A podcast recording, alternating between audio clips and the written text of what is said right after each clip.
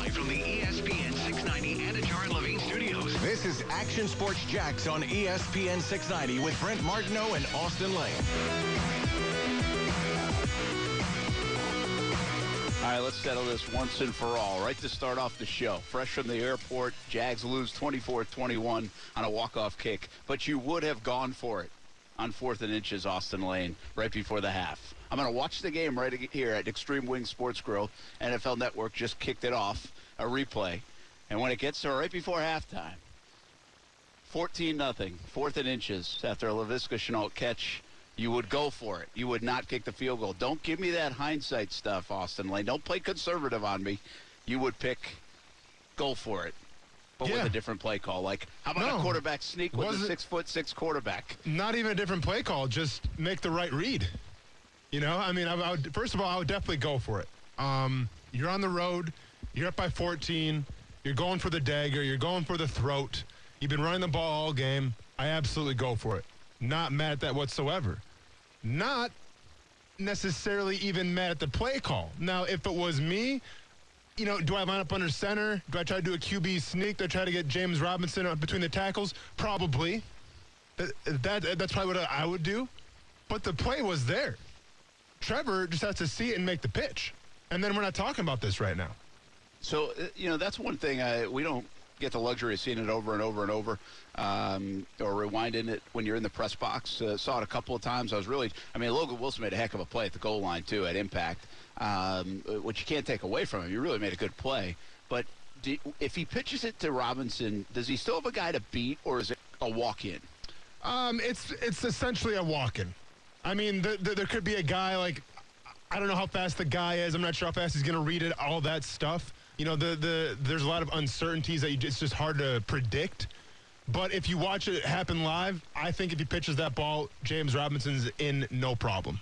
Yeah, you know, you know, it's the crazy part about that play, and, and now we're talking two plays and in say really in five days that feel like they cost the Jags the game, right? I mean, definitely changed the momentum in this one. 14 nothing, then goes to 14-7. Now you got a one-score game because Cincinnati got the ball uh, to start the second half, went down, scored, boom, just like that in, inside two minutes, and you knew it was a ball game. I actually thought the Jags responded nicely on offense to get it to 21-14 and and give themselves a chance, but the defense couldn't stop anything. We'll talk all about that but when I saw them go to shotgun, I'm telling you, before the play, there was a little time, right? Because they had the measurement. Um, they did, was it a fumble? I think it was a review or something.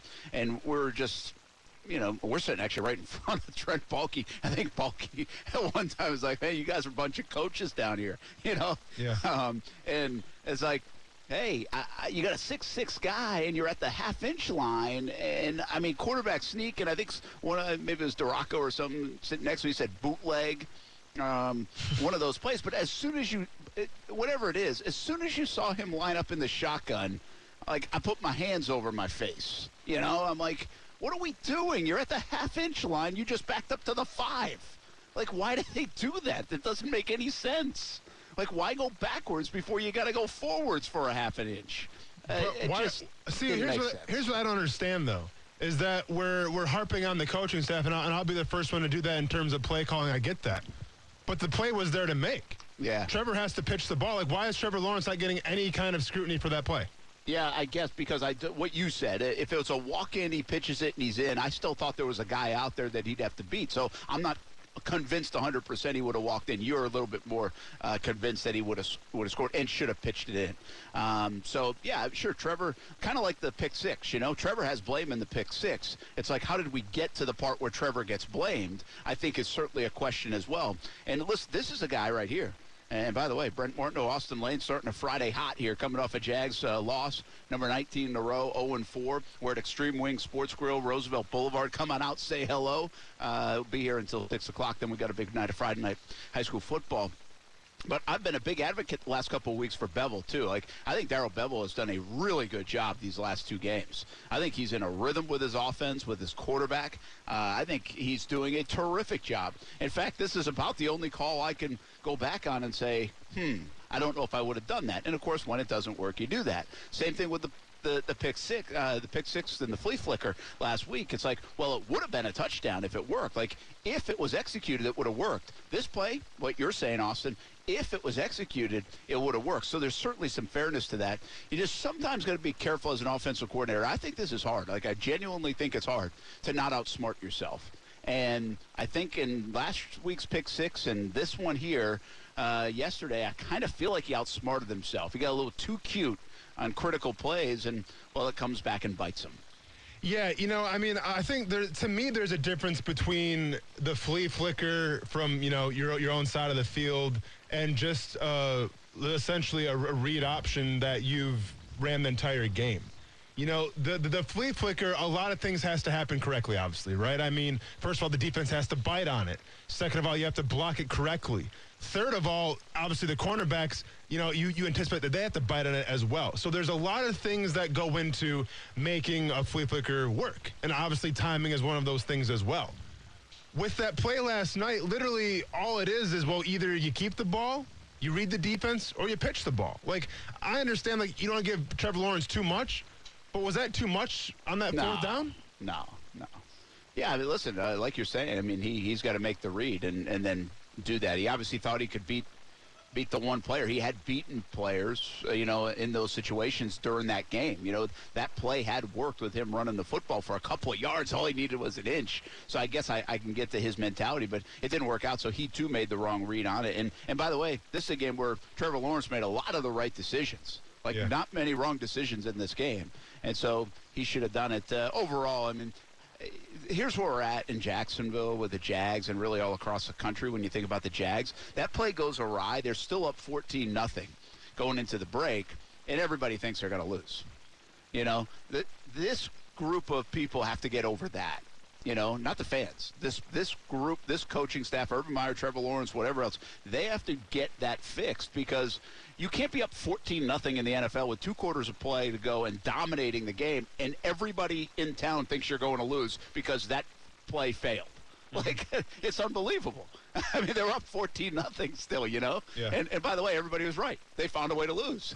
so they have got to figure that out uh, because that's the kind of feeling we have in town, right? On a Friday, four weeks into the season, and, and that's inescapable right now because it's just happened. 19 in a row uh, has happened, and and I feel that, and I I tried to guard against that. Like I am not that guy. Like okay, whatever, just go keep scoring, and and even when it got kind of tight. It got 14-14. They go down and have a huge drive. So I was like, okay, that's a that's a heck of an answer. They're just going to find a way to win this game. Not the Jags, man. Not the Jags. They are the Lions of last week. You know, they find a way to lose the game. And, and even if it's a bad call, like think about the play clock going down for the Lions. Think about fourth and 19 for the Lions. Think about Justin Tucker, 66 yards off the crossbar for the Lions. Mm. Right now, the Jags are the Lions. The Lions are the Jags. They can't find a way to win because they're bad. And until somebody makes a play that's a winning play, and they made some plays yesterday, uh, none in the second half on defense. But until somebody does that, that tide cannot be turned. And uh, this fourth and inches play is another example of it. They could have put the game away essentially if they get in. Absolutely. You know, and when you analyze this game of what transpired, obviously the first half, you know, you don't convert the fourth down. Um, like I said, I mean, I think James Robinson has the edge all day. I believe it was Hollister out there that set the edge. So unless a corner or a safety wanted to make the play of his life, there is no way they're going to stop James Robinson going forward. So, you know, to me, that falls on Trevor. But when we talk about going to the half and you're up by 14, well, then this is where halftime adjustments come in. And it's it's always the conversation that we have on this show. You know, it's almost like what came first, the chicken or the egg. Well, who do we blame more? Do we blame the players or do we blame the coaches?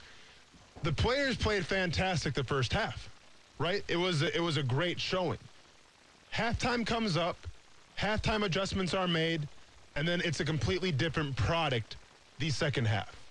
So, do I want to sit here and say, well, the players got to play better? Well, obviously. Yeah, because we saw it. We saw confusion when when the Cincinnati Bengals wanted to go five wide and then everybody in the backfield. And you didn't know like who was taking who. You saw the confusion with Myles Jack. You saw the confusion with Shaq Griffin. You saw all that. But at the same time, this has to come down to coaching too to make sure to say, hey, if they go five wide, here's what we got to do.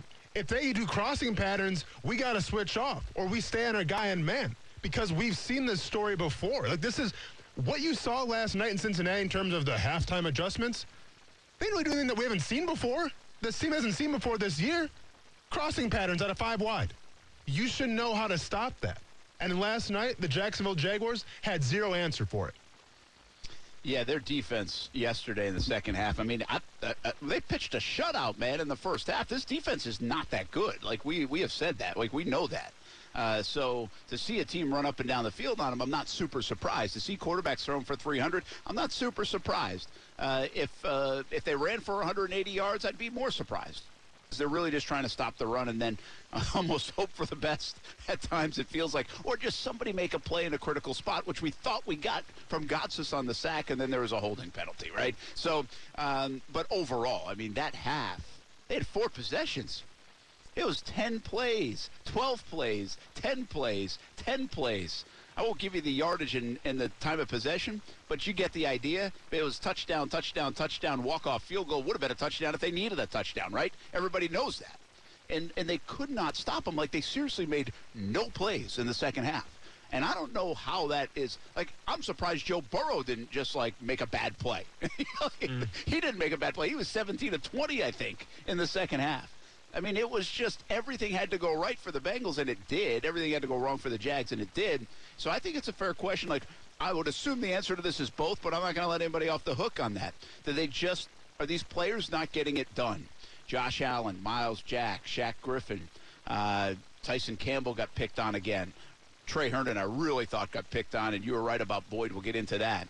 Um, or is it the coaching and not doing the right adjustments? Or how about second and 14 calling a blitz where they really hadn't called much on the blitzing all day? I'm not sure they did much of that because if you look at Burrow's numbers, I think he's very good against the blitz so far this year. They call it on second and 14, and then that's the play that goes for 25 because Burrow checked out of it. Uh, you know, it, that's bad play call at the wrong time by Joe Cullen. So um, I would say somewhere in there. I don't think the players are great for the Jags on the pass defense side, Austin. So I think it does fall back on coaching. They needed to come up with something in the last two possessions for Cincinnati to slow them down, and they flat out couldn't do it. So, you know, if we go back to yesterday and we talked about the Bengals' identity, they want to run Joe Mixon. They have a pretty good running game. And as you break this Jaguars defense down, it's all about stopping the run. So, like, I thought, like, in terms of what the game plan was going to be for the Bengals was going to be a little maybe uncharacteristic, but they're going to throw nonstop with Burrow. Now, they started out doing that. They yeah. started to go back to the running game in the second half, and much to my surprise, they had some success. So then it was all working for them. But the biggest thing that I saw, and it really comes down to two things, and I've already mentioned it a little bit here. It comes down to when you line up, when I say five wide, it means there's nobody in the backfield. It's yeah, literally a shotgun. It's empty, and you let your receivers, your tight ends, whatever you got, do work. Those five guys for the Cincinnati Bengals last night were better than the five guys that the Jaguars have right now. And like that, it doesn't take any kind of expert to realize that. But what the frustrating part is, is that when you have an empty backfield and you have three guys on one side, two guys on the other side, there was confusion. There was confusion from the linebackers. There was confusion from the safeties. There's confusion from the cornerbacks of what exactly do we do here? What kind of coverage do we have? If we're man, do I pass off the crossing pattern or do I stay on him? And that was what you saw all night. Now, yeah, the two obviously they're playing a little too shallow. I mean, or I'm sorry, a little too deep on these receivers too. Maybe giving a little too much respect, and sometimes that happens. But was what was really alarming to me, and the biggest thing that I took away from this defense, and yes, the pass rush can do better, right? But let's be honest, Burrow was getting the ball up pretty fast. Didn't have a lot of time to work back there. So when that happens, you got to move up a little bit uh, if you're a cornerback and you got to figure out what you're going to do in terms of communication. And when they went empty backfield last night, you just didn't see that from this Jaguars defense. Well, and, and listen, and you're right. But the other part of that is, I, I'll I saw a stat, Austin. I think he had 2.73 seconds on average to throw. Burrow did.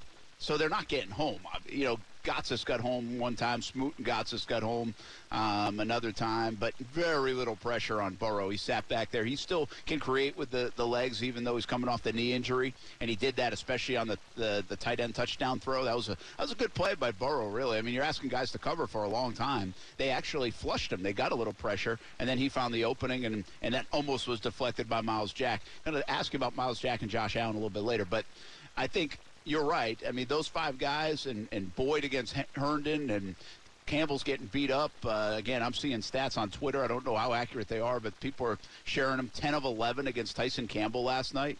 Burrow was. I mean, the, the rookie's having some trouble. You know, I mean that's that's not a good stat. He can't make a play. Uh, Shaq Griffin about the only one that made a play downfield. That was questionable. Might have been interference. Once they slow mode the video, it was really close. But so not only can are they getting beat up with the five wide, but they really can't get anybody uh, to to to get to uh, Joe Burrow last night, and he's got all day to sit there. So I know it's complimentary, but which one's the bigger problem right now? the fact that you just don't have the, the horses out in the, in the secondary to, to defend these teams and these guys, or you just can't get somebody to come up with a big pass rush when you need it. I mean, to me, and it falls into both categories here. But to me, I'm more concerned right now with the back end of things. Because, like I said, I mean, you, you, threw the number at me, but like if you want to take the average of the, you know, every single drop back, well, all it takes is one long scramble, and that average goes up. Like what what I was watching was Burrow was getting the ball up pretty quickly, especially in the slot to Tyler Boyd. So it makes it very hard for a pass rusher to work a move to get in the backfield when the ball is coming out quickly. So if that's the case, that's where the secondary has to be on the same page in terms of what kind of coverage they're they're going to run and who's taking who. And if that's the case, and a guy can't handle them, well, then maybe make an adjustment there. Right. So I would say to me it falls more on the secondary just from the footage that I've watched in terms of how fast the ball was coming out of Burrow's hand. Uh, do you think Herndon just couldn't keep up with Boyd? You mentioned that yesterday. You said you think they're going to come out throwing. You were right. Uh, then Boyd against Herndon could be a bit of a. Do they have anybody to cover and keep his speed? You think he's really underrated? He proved it last night.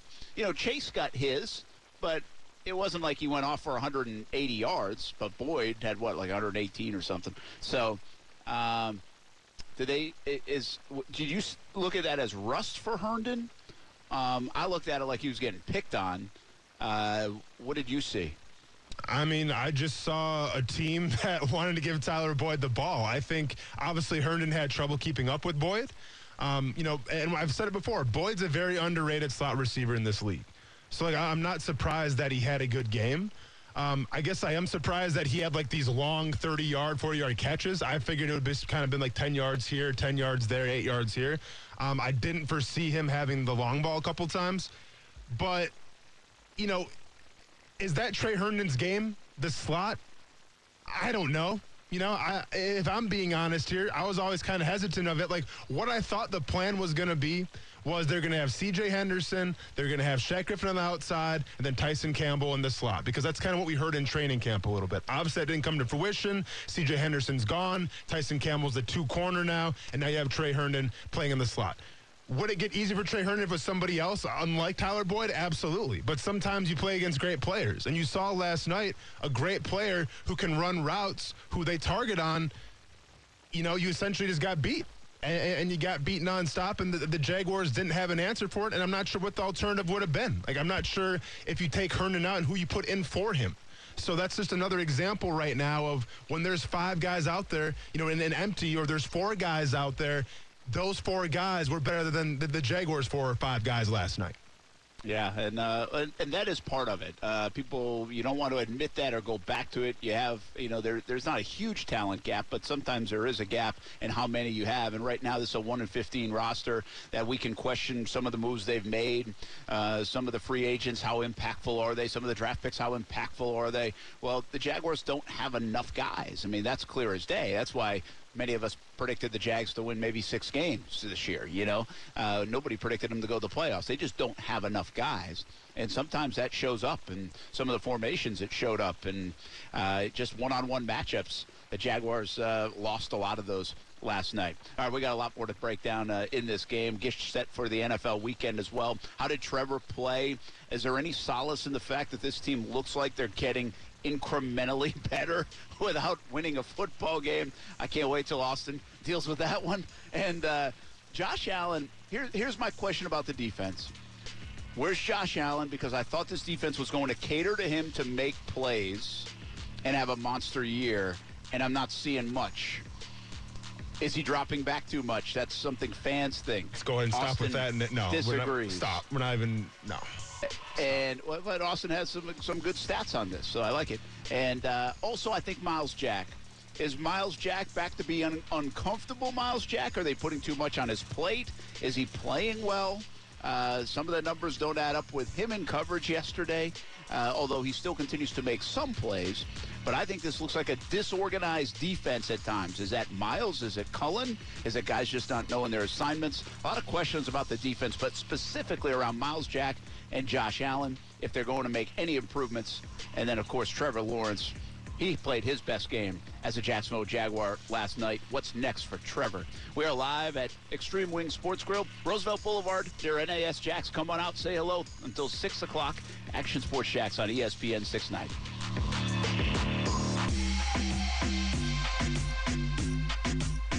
Yeah, played well in the first half, obviously, uh, but the you know the combination of run, they, they were running the ball pretty good on in the third quarter, and then uh, we tightened up against the run, and then you know they had matchup advantages they felt in the man coverage and then zone coverage is picking us apart, and then caught us in a zero blitz. So it was obviously the same thing that you saw that uh, they ran the ball, you know, we're up 14 nothing, and they go right down the field, um, hit a deep ball on uh, Tyson, and but they were running the ball, and then they came back and just picked us apart throwing the ball. A gut wrenching loss for Urban Meyer. I mean, everybody talks about Meyer and the losses and all, everybody's reaction on the sideline. By the way, every time he uh, puts his head down on the sideline, very good advertisement for Bose. Oh, nice. Notice that. I didn't. No, can't say I maybe he did. ju- maybe it's not really his pose. Maybe it's more that he is an endorsement with Bose. I like it. You know? Yeah. Maybe that's it. Yeah. So, uh, but everybody's so caught up in Urban. It's like they're waiting for him to fall over on the sideline, you know? Mm-hmm. And it's, um, here's the deal. He was not happy after the game. I was in that room the press conference. I mean, he was like, what you couldn't see if you watched the post game is he was like clenching the podium. In, I mean, he was just, that was beside himself at that loss. He really was. Like that one, no doubt, hit him the hardest. I mean, maybe the first week. First week kind of caught him off guard too, but uh, this one was tough. Like you could tell. And and by the way, it should be right. I mean, it should be hard. Like that's the the thing about it is this is what I, I laugh a little about is everybody sits there waits and jabs at Meyer for looking like that or questions body language or whatever. Yet for around, I've been here 14 years. They they've lost every year except for one. And about every year, everybody's like, "Man, I wish they would show some emotion about losing instead of let's just get uh, on to the next one." You know, I mean, which way do you want it, right? I mean, at least the at least he's gutted after a loss, right? I mean, I think the emotion kind of is a is is a relief, as a little bit of a sigh. Like it just goes to show him.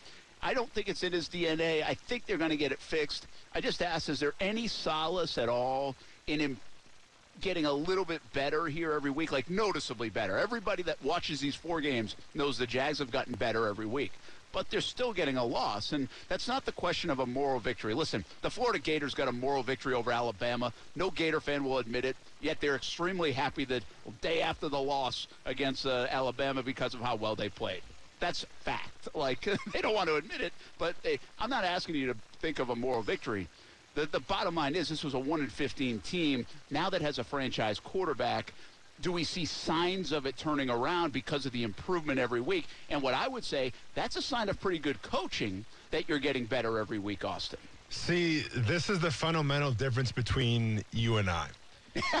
no, seriously. So you say, you know, the moral victory thing because you see what this team could be. I see what this team has not accomplished so far this season. And then that's the fundamental difference. I saw a team last night that went them to halftime up 14 and you blew it. And it wasn't just the fact that you blew it, but it was in the fashion that you did where Cincinnati literally had your number everywhere. It was a completely different team. That's where my frustration stems from because we've seen good. We've seen, but we haven't seen good for four quarters. Yeah. If you want to take this as a moral victory, so be it. If you want to take Arizona as a moral victory, so be it. But like, we come in here every Monday, or you know, for, for this sake, it's, it's Friday, and we say, ah, they're getting better, they're getting better. Okay, so then with that philosophy, say they get better again next week. What does that mean? They're going to win the game? Well, because maybe. how, I mean- how much better could you be before you start winning games? Well, I mean, the bottom line is, if you really look at their incremental getting better, uh, they they weren't in the game at all in the first game. The, the, they were in the game at halftime. The second game against Denver, they really should have been leading. They were in the game through three quarters against Arizona, had a nine point lead. And in this one, it was tied with 21 21 with five minutes to go, and the Jags had the ball. So, yeah, I mean, the next time out, if they keep getting better, maybe they beat the Titans. But like, is this is this surprise? I mean, but this is the NFL. Like, you, th- there's going to be games where they're going to be close. This is the NFL. There's going to be games where you're up by 10, maybe 14 points, and you got to hold that lead. Well, you're right, but you, there's a one in 15 team that stinks, though. That's the Then, reality right. of it. This is Let's this isn't like okay. hey, no, this isn't celebrating like hey, the Jags were up 14 nothing, they almost won. This is a reality that the Jags stink, like they stink. Yes. Like we know that. So the reality is, at least they might be showing signs of turning a corner in some positions. But here's the the the, the bad part of all this that I was thinking today is, I'm not sure they could play much better of a first half than they played. They were still up only 14 nothing and lost. Like, I really don't know if they can play much better than that. Uh, th- I thought they executed almost, well, not perfectly because they gave up plays on defense, but still, they had a zero on the scoreboard. They got lucky with the missed kick. And then I thought they executed very well on offense to the point where they should have had three touchdowns or came that close to three touchdowns in the first half. Yet you walk out of there and you still lose the football game. So this isn't like, hey, this is what they could be. No, this is like, this is who they are. Like, it's to me, it's the reality of who they are. And at least you're showing some signs of coaching better, getting better, doing some players getting better, like Trevor. Um, I I think there's something. I'm, now, I'm not taking solace in it. I think this loss sucks. I mean, this is unbelievable that they continue to lose these football games. That's it's it's mind-boggling. It's exhausting, quite frankly.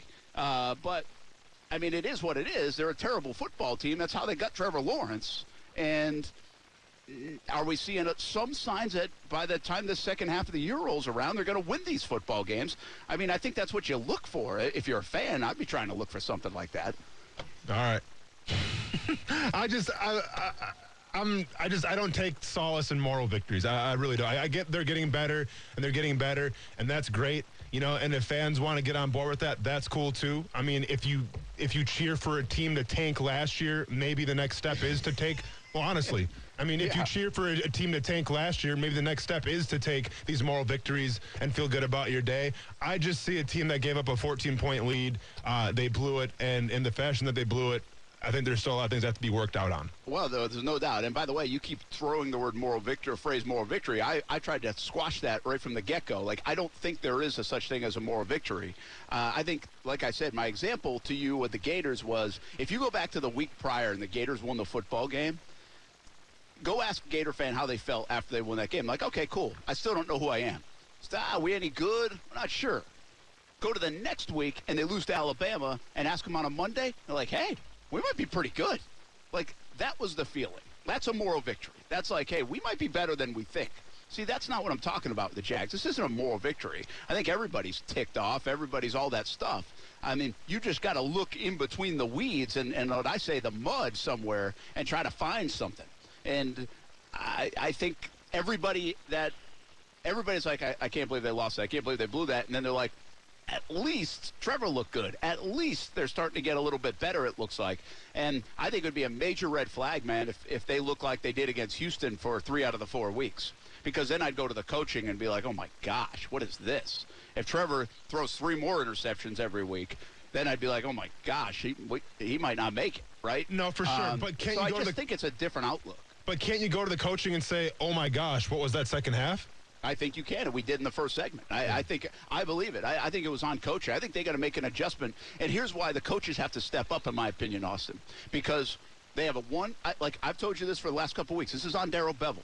Bevell needs to get Trevor Lawrence comfortable. That's his number one job. He has to get him comfortable. That means gives it to James Robinson. That means get this kid better, put him in good situations. Well, I thought he did that. I didn't think he did it the first couple weeks. I thought he did that the last two games. And when you're not that talented, then it's up to the coaching to make you as good as you can be. I think Urban Meyer came into this thing and said that. I don't believe in bad players, right? He believes in good coaching. Well, I think he looked at his coaching staff on defense yesterday and said that wasn't good coaching because they don't have great players. That means they've got to coach better than their players, and they didn't do it. I mean, somewhere in there, Joe Cullen, everybody else on that defensive side has to make an adjustment, has to put him in a position to uh, maybe trick Joe Burrow or or make a play. And there wasn't one. Like, very, Jags have been bad for a while. Very few times have I seen. It's probably happened, right? But this is recent memory. Very few times can I remember a half where Austin, I don't think they made one play. Like they seriously did not make one play on that side of the football. I can't remember a play outside of Gotsis, but then that was negated by the by the holding on the secondary.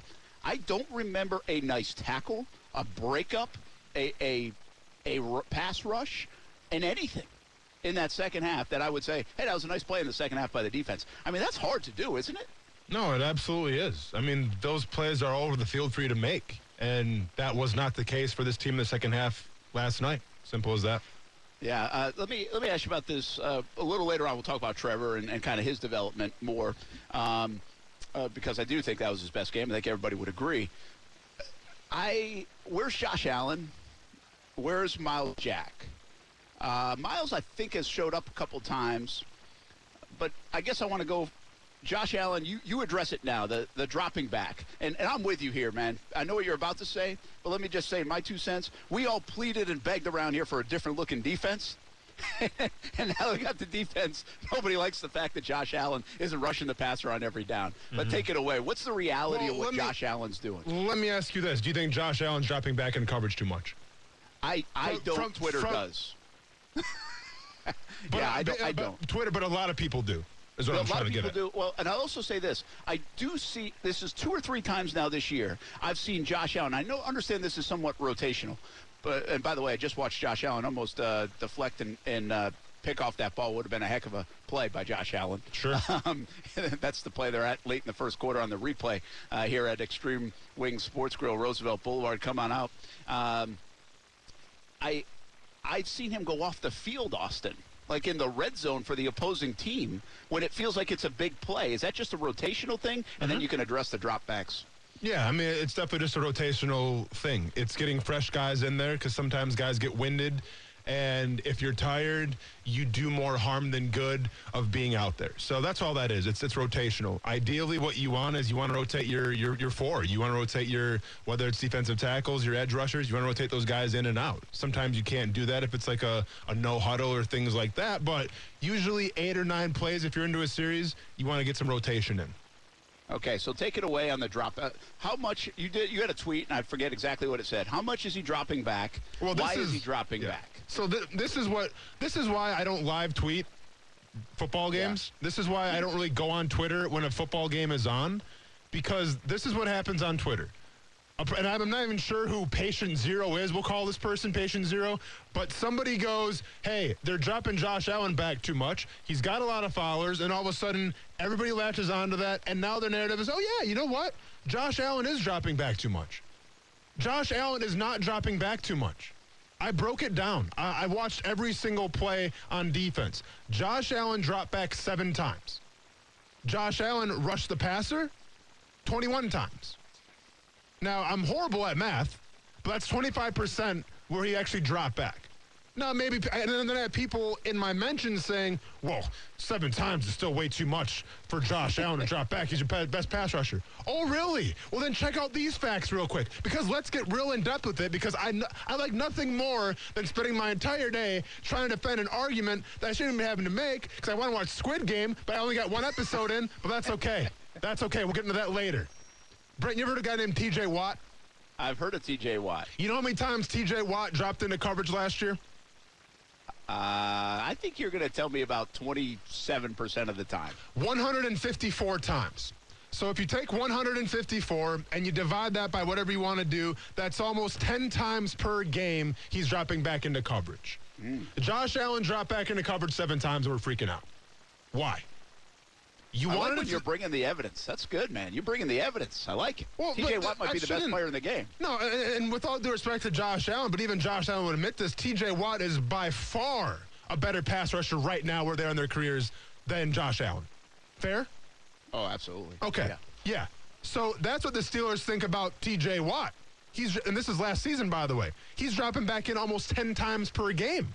I don't hear Steelers fans complaining about it. I don't hear Steelers fans saying, "Well, what he only had like 20 sacks last year. He probably should have had more if they would have."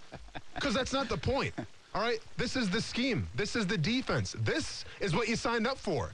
This is a 3-4 defense. Like I don't know what you want Josh Allen to do here.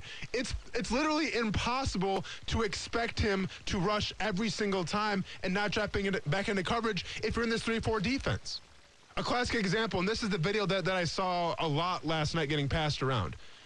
There's a play where Josh Allen drops back, they hit the guy behind him, and everyone's asking why why is Josh Allen drop back into coverage? Well, Josh Allen is on the side of three wide receivers. So that's called the strong side, right? And on the other side of him, there's two wide receivers. So what do you want Josh Allen to do in that situation when they call a blitz? Do you want Josh Allen to audible out of it and say, hey, guys, I got three wide receivers to my side. Um, I'm not supposed to be dropped back into coverage, so let's just throw this whole thing off. Do you want Josh Allen to call a timeout? Or do you want Josh Allen to go to K'Lavon Chaisson and say, hey, K'Lavon, I know the, the guy's about to snap the ball, but go ahead and take my spot. I'll run over to your spot, and I'm sure we won't get caught with our pants down. Not how it works. This is a 3-4 defense. Josh Allen's going to drop back into coverage. It's not a lot of times. Look at the film. That's all I got to say about it. Yeah, that's fair enough. Uh, and it's a good explanation, by the way. I think we need those reminders sometimes. Uh, I think, uh, heck, some of us in the media, I think fans, I think they, they think they, you got to, like, again, it's the Bevell conversation to me. Like, everybody's going to hammer Bevell for last week's pick six and this call on the goal line. He's been terrific in the last two weeks, quite frankly. Like, I think he's been awesome and, and finding a rhythm with these. Uh, maybe awesome's a little overrated, but I think he's been very good to get Trevor where he needs to be. So much better than the first couple weeks. Why did it take that long? I have no idea.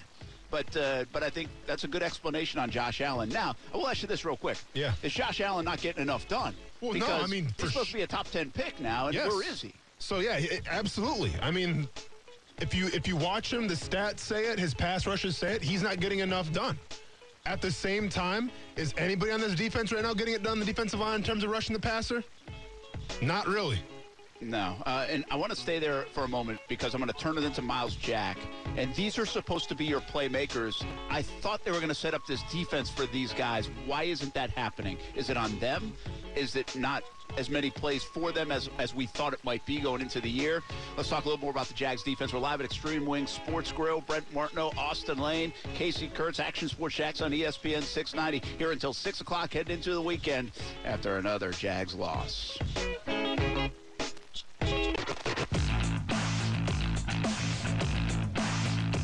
I felt like our defense was, you know, they kept our defense was playing so well, and then our offense, we felt like we were blocking them. James was running the ball, our offense line was pushing, you know, controlling the line of scrimmage. That's that's a good sign. You know, that's usually when those games. You take care of the ball, and Trevor, your quarterbacks, you know, getting those first downs, and yeah, I felt really good.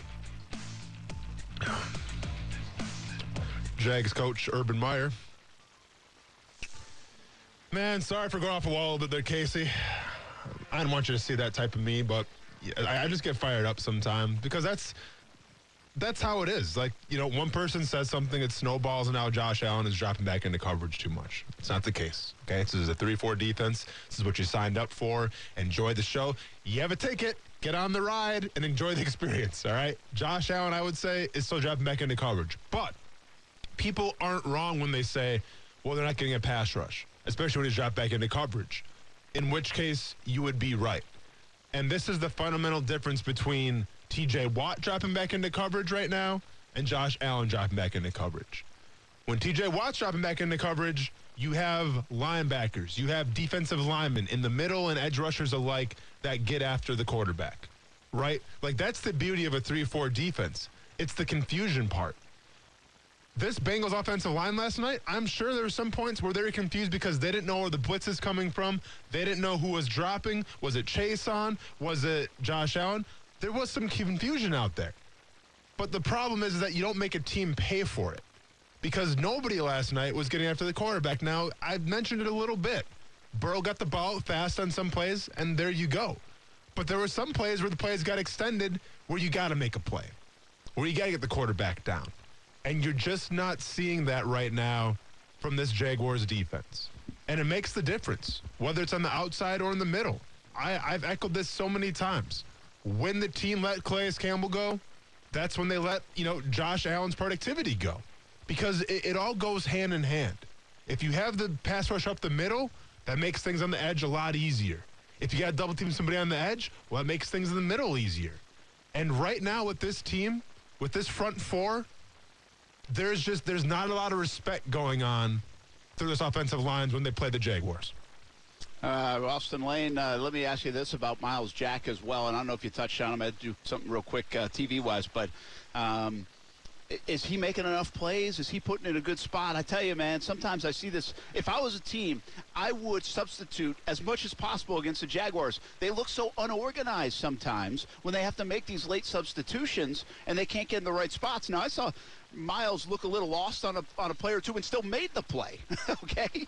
So lining up. So maybe I'm wrong, but uh, is is he playing good enough football, and are they putting him and Josh in a good enough position to play dominant, you know, playmaking football? Um, I mean, it, it, listen, th- there's mistakes all around last night, especially in that second half. You know, and, and especially when we're talking about the tight end for the Bengals. I'm going to butcher his last name. Brent, can you help me out? Yeah, Uzomah? uh, yeah, sounds- CJ Uzomah? Yeah. He had five catches for 95 yards in the second half alone. Yeah, now with with all due respect to him, like I mean, he's you know he's a decent tight end. I, I don't think he's two touchdowns good, right? I don't think he's almost 100 yards good. I don't think he's the, the highest you know waiver wire pickup this week in fantasy football good. But here we are. But yeah, I mean, some of this falls on Myles Jack. But uh, I posted a video on Twitter, and, and the alarming thing is just guys don't know who to cover, Brent. When when there's misdirection, and this is when we broke down the Arizona Cardinals game, and I thought it was going to be a blowout, it was because I thought the Arizona Cardinals were going to use nothing but misdirection. And, and truth be told, they didn't really use a lot of it. They actually pounded the rock a lot more than I anticipated. But that's what Arizona does. They're a misdirection team. The Bengals did last night what Arizona should have did in terms of misdirection. If you look at the, the balls that went to uh, CJ, you know, Uzomah, it was all about misdirection. It was all about going one way and then getting the tight end going the other way. And it was all about the Jaguars biting on that one way and nobody having the backside of things. Now, whether that's Myles Jack, whether that's a safety, I, I'm not sure what the coverage was called there. I mean, I'm reminded of one play where Jack kind of throws his hands up a little bit. That's kind of a giant tell that that was probably your guy. So, yeah, he, he didn't play his best game last night. But this just, it falls on a lot more than just Myles Jack or Josh Allen it falls on everybody in terms of you got to have your eye discipline, you got to stay at home, and you got to communicate. And in that second half, you saw nothing of that sort. Nah, feels like the old "do your job" mantra, doesn't it? Yeah. Just do your job, and and again, the Jags have to be a little wor- careful of that when things start going awry and you're not winning games to try to do too much. But nobody's doing anything on that side of the ball in the second half, and I just don't think they're getting enough out of Josh Allen and Myles Jack. If anything else, those guys have to make plays for this defense. They're good. We know they're talented players. They have to make plays for the Jaguars defense. Hopefully that happens starting next week against Tennessee. We'll have an Extreme Wing Sports Grill. Brent Martineau, Austin Lane, Casey Kurtz. Two more hours to go. We talk Trevor when we come back. It was his best game as a pro. What does it mean going forward? It's next on ESPN 690.